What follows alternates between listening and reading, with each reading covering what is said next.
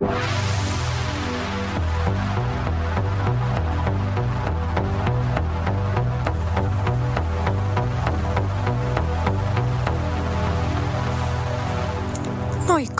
Ihanaa, että päätit kuunnella tänään I Don't Like Mondays podcastia. Tämän päivän jaksossa mä luen teille taas kuuntelijoiden tositarinoita liittyen true crime-juttuihin. Haluan taas kiittää kaikkia, jotka ovat niitä lähettäneet ja jos oot mulle jonkun tarinan jo lähettänyt eikä sitä vielä ole luettu, niin älä huoli, se saattaa olla vielä tulossa. Mä yritän valkata aina yhteen jaksoon sellaisia, jotka jotenkin sointuisi keskenään yhteen ja olisi about samanpituisia jaksoja, mutta ihan kaikkia en tietenkään ikävä kyllä voi lukea. Jotkut on esimerkiksi ollut niin lyhyitä, että niitä on aika vaikea lukea sellaisessa tarinan muodossa, mutta mulle saa myös lähettää useamman kuin yhden, joten vaikka olisit jo yhden lähettänyt, ja muistat nyt jonkun toisen, niin antaa tulla vaan. Tota, kuten ehkä huomaattekin, mun ääni on vähän käheä ja mä äänitän itse asiassa tällä hetkellä mun sängystä, joten tota, joo, mä oon pienen kevätflunssan saanut. Toivottavasti ei vaikuta nyt ihan liikaa tämän jakson laatuun, mutta jos kuuluu jotain ikäviä taustaääniä tai on muuten huonompi äänenlaatu, niin se johtuu nyt ihan tästä. Mutta aloitetaan ihmeessä ensimmäisellä viestillä, joka tuli mulle Instagramin kautta. Asun todella pienessä kylässä. Asuttiin ennen mun äidin kanssa rivitaloasunnossa ja meidän lähellä asui eräs mies, joka vaikutti ihan normaalilta aluksi. Tällä miehellä oli vaimo ja koira Olin ehkä 10-12-vuotias, kun multa kysyttiin, että haluanko lenkittää heidän koiransa. Suostuin ja mulle luvattiin, että siitä maksettaisiinkin, vaikka en olisi siitä rahaa tarvinnutkaan. Menin heille sitten yhtenä päivänä, vaikka hänen vaimonsa ei ollut kotona, mikä ei nyt ollut mitenkään epäilyttävää. Kun menin sinne hakemaan koiraa, niin mies ystävällisesti tervehti ja pyysi minut sisään. Menin sisälle ja katsoin noin 50-vuotiaasta miestä vähän oudosti, koska no hänellä oli päällään vain paita ja bokserit, mikä oli minusta vähän ahdistavaa. Mies katsoi minua tosi pitkään päästä varpaisiin sellaisella hieman oudolla ilmeellä. Lähdin nopeasti lenkittämään koiraa. Kun olin käyttänyt koiraa pihalla, mies kysyi, haluanko mehua ja keksejä. En tuntenut miestä tarpeeksi hyvin, joten kieltäydyin ja lähdin pois. Hyvin toimittu. Vähän yli vuoden päästä mies jäi kiinni 13-14-vuotiaan tytön raiskaamisesta. Tyttö oli ollut tosi peloissaan ja kertoi muistaakseni vasta noin vuoden päästä raiskauksen tapahduttua asiasta. Tämä mies joutui vankilaan, mutta on päässyt sieltä jo pois ja on ilmeisesti palannut asumaan tänne kylään. Kun sain tietää tästä raiskauksesta, olin todella järkyttynyt, koska mulle olisi voinut käydä ihan samalla tavalla. Olen onnellinen ja onnekas, että niin ei käynyt. Hyi, siis Lapsilla on onneksi aika hyvä tutka tollasiin juttuihin. Tässäkin tämä lähettäjä, jonka nimi on muuten Oona, kiitos Oona, on jo 10-12-vuotiaana pystynyt aistimaan, että tuossa tyypissä oli jotain outoa. Mä just vähän aika sitten luin tästä, että usein lasten kokema ahdistelu on tapahtunut sellaisessa muodossa, että mitään fyysistä ei ole edes tapahtunut, mutta lapsi on vaan aistinut sen aikuisen halun ja kokenut sen epämiellyttäväksi. Ja usein tollaisiin kokemuksiin on juuri vaikeinta tarttua esimerkiksi terapiassa, koska käytännössä mitään ei ole tapahtunut, mutta vaan se tunne voi jo riittää traumatisoimaan lapsen. Ja tietenkin tässä tapauksessa se tunne oli hyvinkin aito ja aiheellinen, koska kyseessä olikin tämmöinen hyvin sairas ihminen. Luojan kiitos tosiaan sulle Oona, ei silloin käynyt mitään ja toivotaan, että tämä toinen tyttö on toipunut tapahtuneesta. Ihan hirveätä. Seuraavaksi luetaan sähköposti, jossa oli jo niin mielenkiintoinen otsikko, että mun oli pakko heti avata se, kun huomasin sen. Otsikko on siis pommimiehiä ja murhaajia. Kuinka täydellistä? Heippa! Löysin sun podcastin tuossa muutama päivä sitten ja tänään viimein istuin alas sitä kuuntelemaan. Eka jakso vasta takana, mutta ajattelin kyllä jatkaa kuuntelua. Pyysit kuulia kertomuksia, joten täältä pesee kaksin kappaleen. Case 1. Pietarsaaren pommimies. Pietarsaari on pieni kaksikielinen kaupunki Pohjanmaan rannikolla, jossa on itse asiassa sen kokoiseksi kaupungiksi aika korkeat rikostilastot. 22. marraskuuta 1999 aivan kaupungin keskustassa räjähti pommi. Räjähdyksessä kuoli yksi henkilö, joka ilmeisesti oli tämän pommin rakentanutkin. Ihan aluksi ei tietenkään tiedetty, oliko kyseessä tahallinen räjähdys vai onnettomuus. Myös kuolleiden määrä oli epäselvä jonkin aikaa, koska koska tämä henkilö meni aika palasiksi. Itse olin silloin ala-asteikäinen, enkä siis tietenkään ollut paikalla, mutta toinen mun vanhemmista työskenteli noin 500 metrin päässä tästä räjähdyksestä ja ilmeisesti näki tämän kuolleen ennen kuin poliisit ja muu virkavalta eristivät paikan. Kävi ilmi, että tämä kuollon uhri oli tämän pommin takana. Se oli räjähtänyt ilmeisesti liian aikaisin. Myöhemmin selvisi, että tämä pommimies oli porvoolainen vetoketjutehtailija, joka oli ilmeisesti viemässä pommiaan jonkun entisen liikekumppaninsa luokse kostotarkoituksena. Tyyppi oli ilmeisesti alibikseen kertonut olevansa Itävallassa liikematkalla, mutta olikin sitten sieltä tullut Euroopan halki Ruotsiin ja sieltä Tornion kautta Ouluun ja Oulusta junalla Kokkolaan. Siellä hänet nähtiin valvontakamerassa ilmeisesti tämän kangaskassissa olevan pommin kanssa nousevan Pietarsaareen lähtevään bussiin. Jos ymmärrät ruotsia, niin suosittelen sellaista lyhyttä podcast-sarjaa kuin Knapp Handlarens Hemd – jossa kerrotaan tästä hiukan enemmän. Löytyy Yle Areenasta ja ainakin Spotifysta, mistä muuten sunkin podcastia kuuntelen. Ikävä kyllä en ymmärrä ruotsia, mä oon ollut siellä jopa työharjoittelussa ja silti en ymmärrä sitä, mutta te, jotka ymmärrätte, niin käykää ihmeessä kuuntelemassa. Ihanaa, että laitoit tuon suosituksen tonne loppuun. Okei, sitten case 2. Evijärven diskosurma.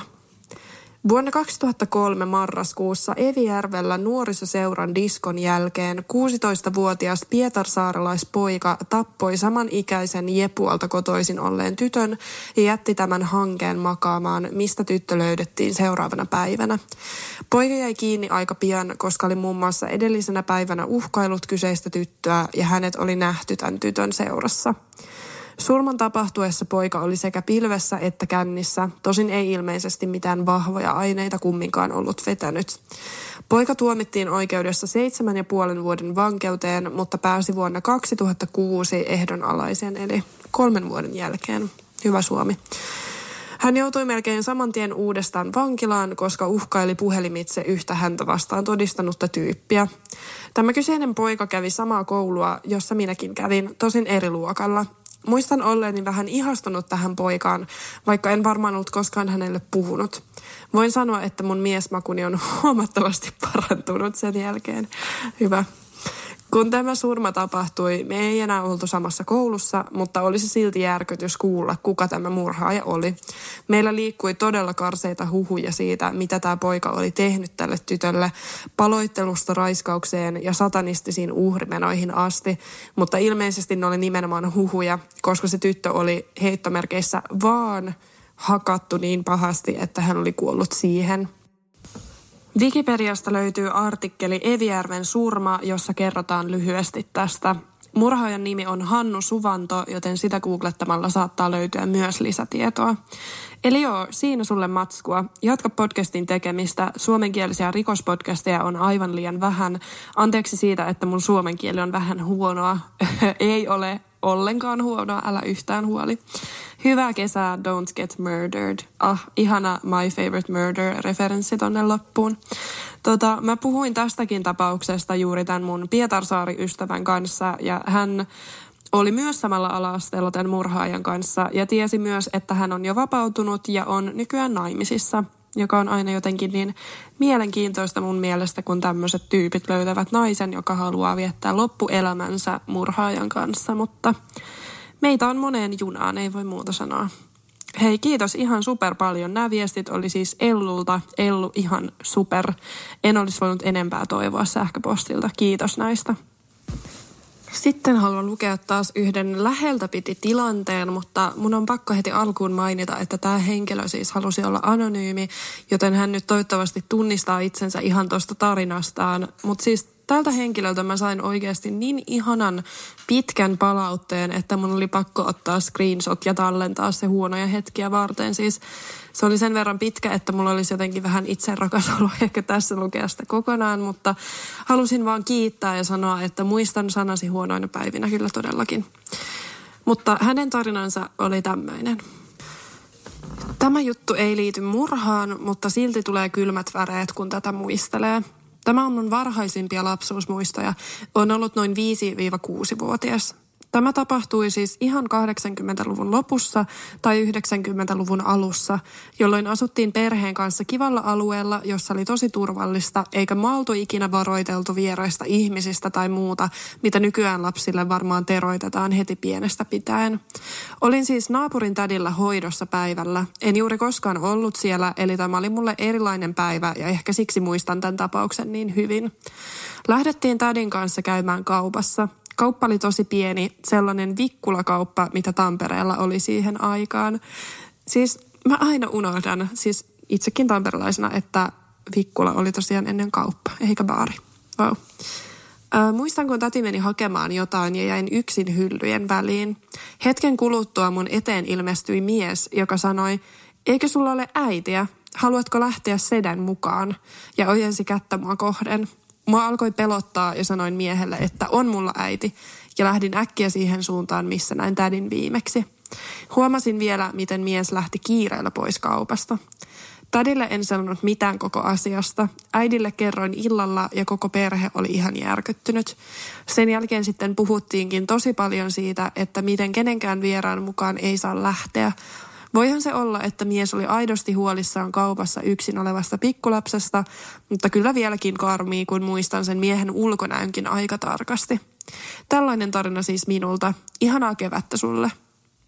Siis mä en vaan voi uskoa, että kukaan normaali aikuinen mies lähestyisi pikkulasta sanomalla, haluatko lähteä sedän mukaan? Toi on niin, kuin niin klassinen namusetä lause, että huhu se on ollut vissiin 80- ja 90-luvullakin aika rentoa tosiaan toi lasten kasvatus verrattuna siihen, mitä se nykyään on. Että en sinänsä ihmettele, ettei sulle ole neuvottu ihan kaikkea tuosta tuntemattomien matkan lähtemisestä.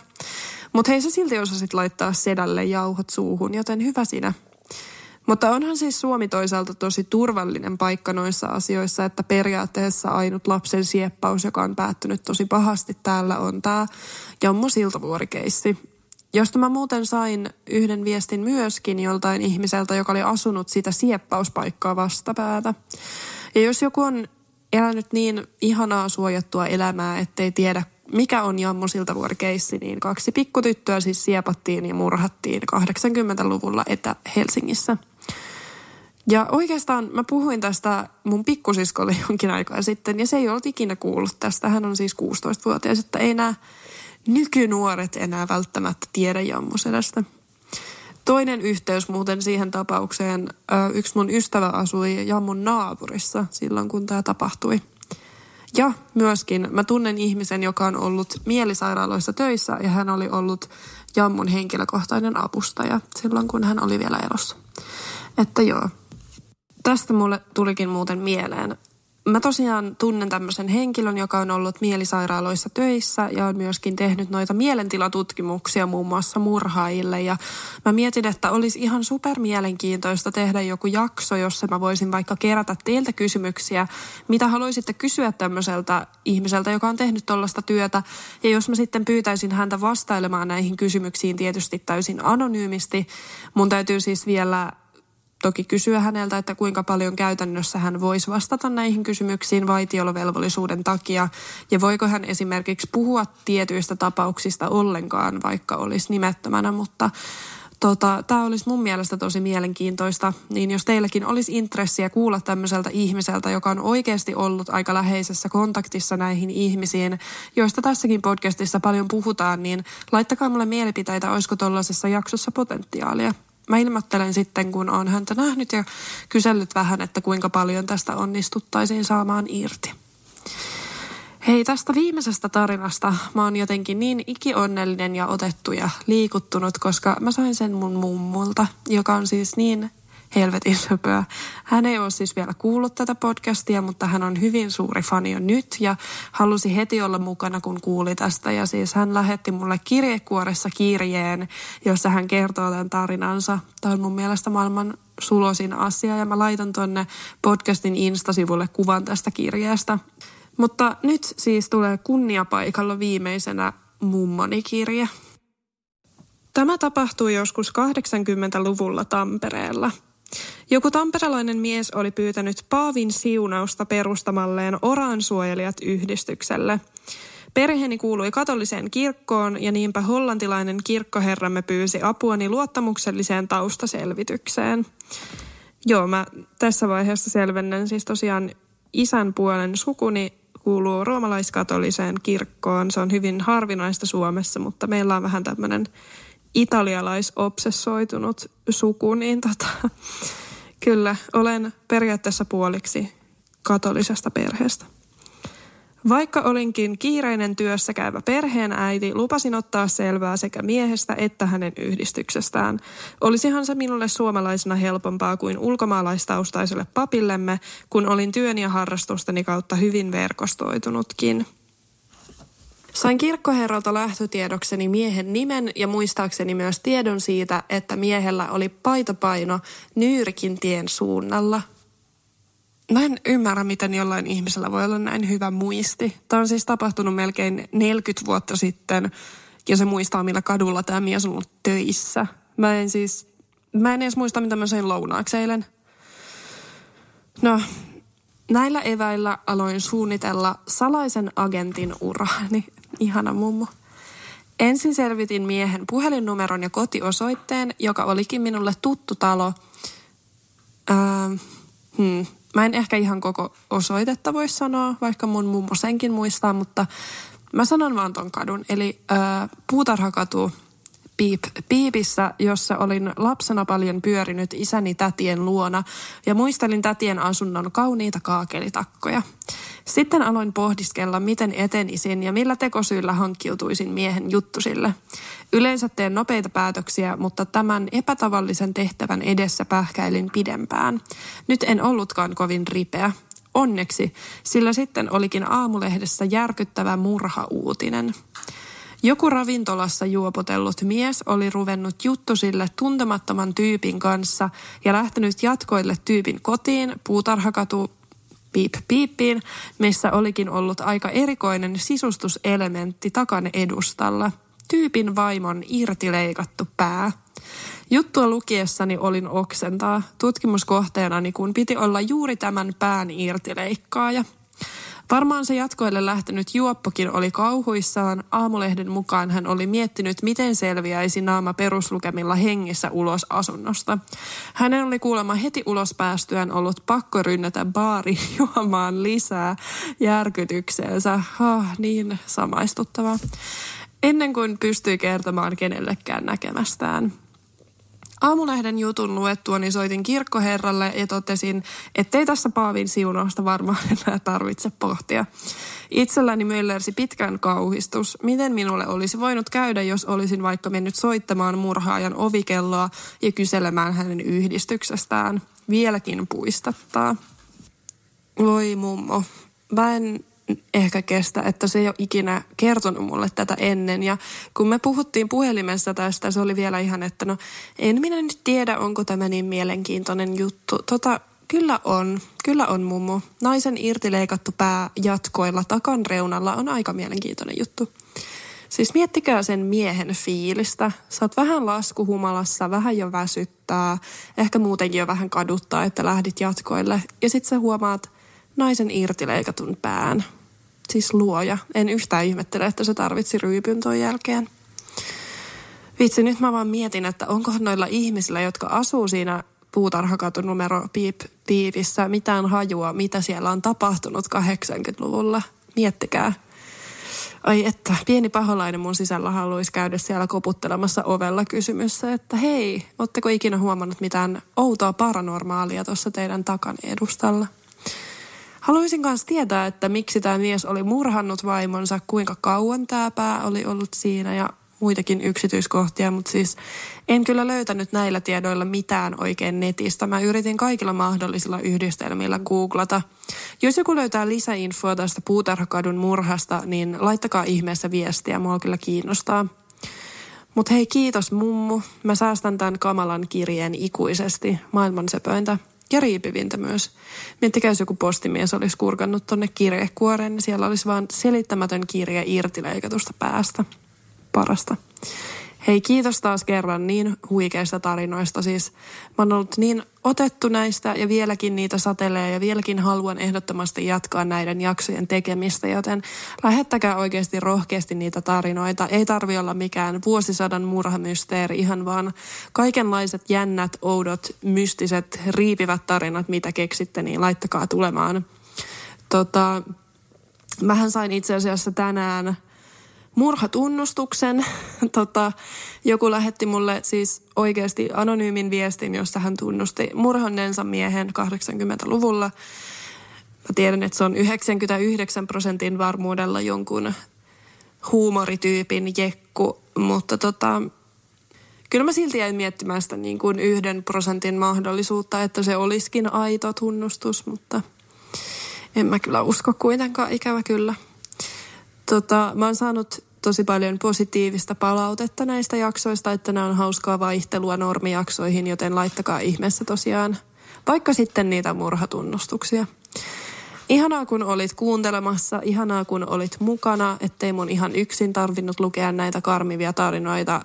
Pahoittelen tosiaan vieläkin tätä mun ääntä ja muutenkin on ehkä voinut kuulua tosiaan enemmän taustaääniä nyt kun mä äänitin tässä sängyllä ja mun koira vaeltelee tuolla ehkä nytkin kuuluu, niin pahoittelut, jos siitä on ollut haittaa. Muistakaa, että näitä kertomuksia saa siis lähettää sähköpostiin I don't like Mondays podcast at gmail.com ja myös Instagramiin I don't like Mondays podcast ja sinne mä lataan aina jaksoihin liittyviä kuvia myöskin, joten kannattaa seurata se, niin pysytte ajan tasalla kaikista näistä jaksoon liittyvistä jutuista. Olette maailman parhaita tyyppejä, kun olette kuunnelleet tsempanneet ja kiitos kun kuuntelisit tämänkin kerran. Tämä oli I Don't Like Mondays ja ensi viikolla onkin taas yksi pitkä kauhutarina luvassa yhdestä ihan hirveästä tapauksesta. Sen verran voin paljastaa jo, että ensi viikolla ei ole murhatapaus kyseessä ollenkaan, mutta se on silti yksi pelottavimmista tarinoista, joita on koskaan kuullut. Mikä tarina se on, se selviää ensi viikolla. Eli ei muuta tällä kertaa kuin pysykää turvassa ja nukkukaa hyvin. Moikka!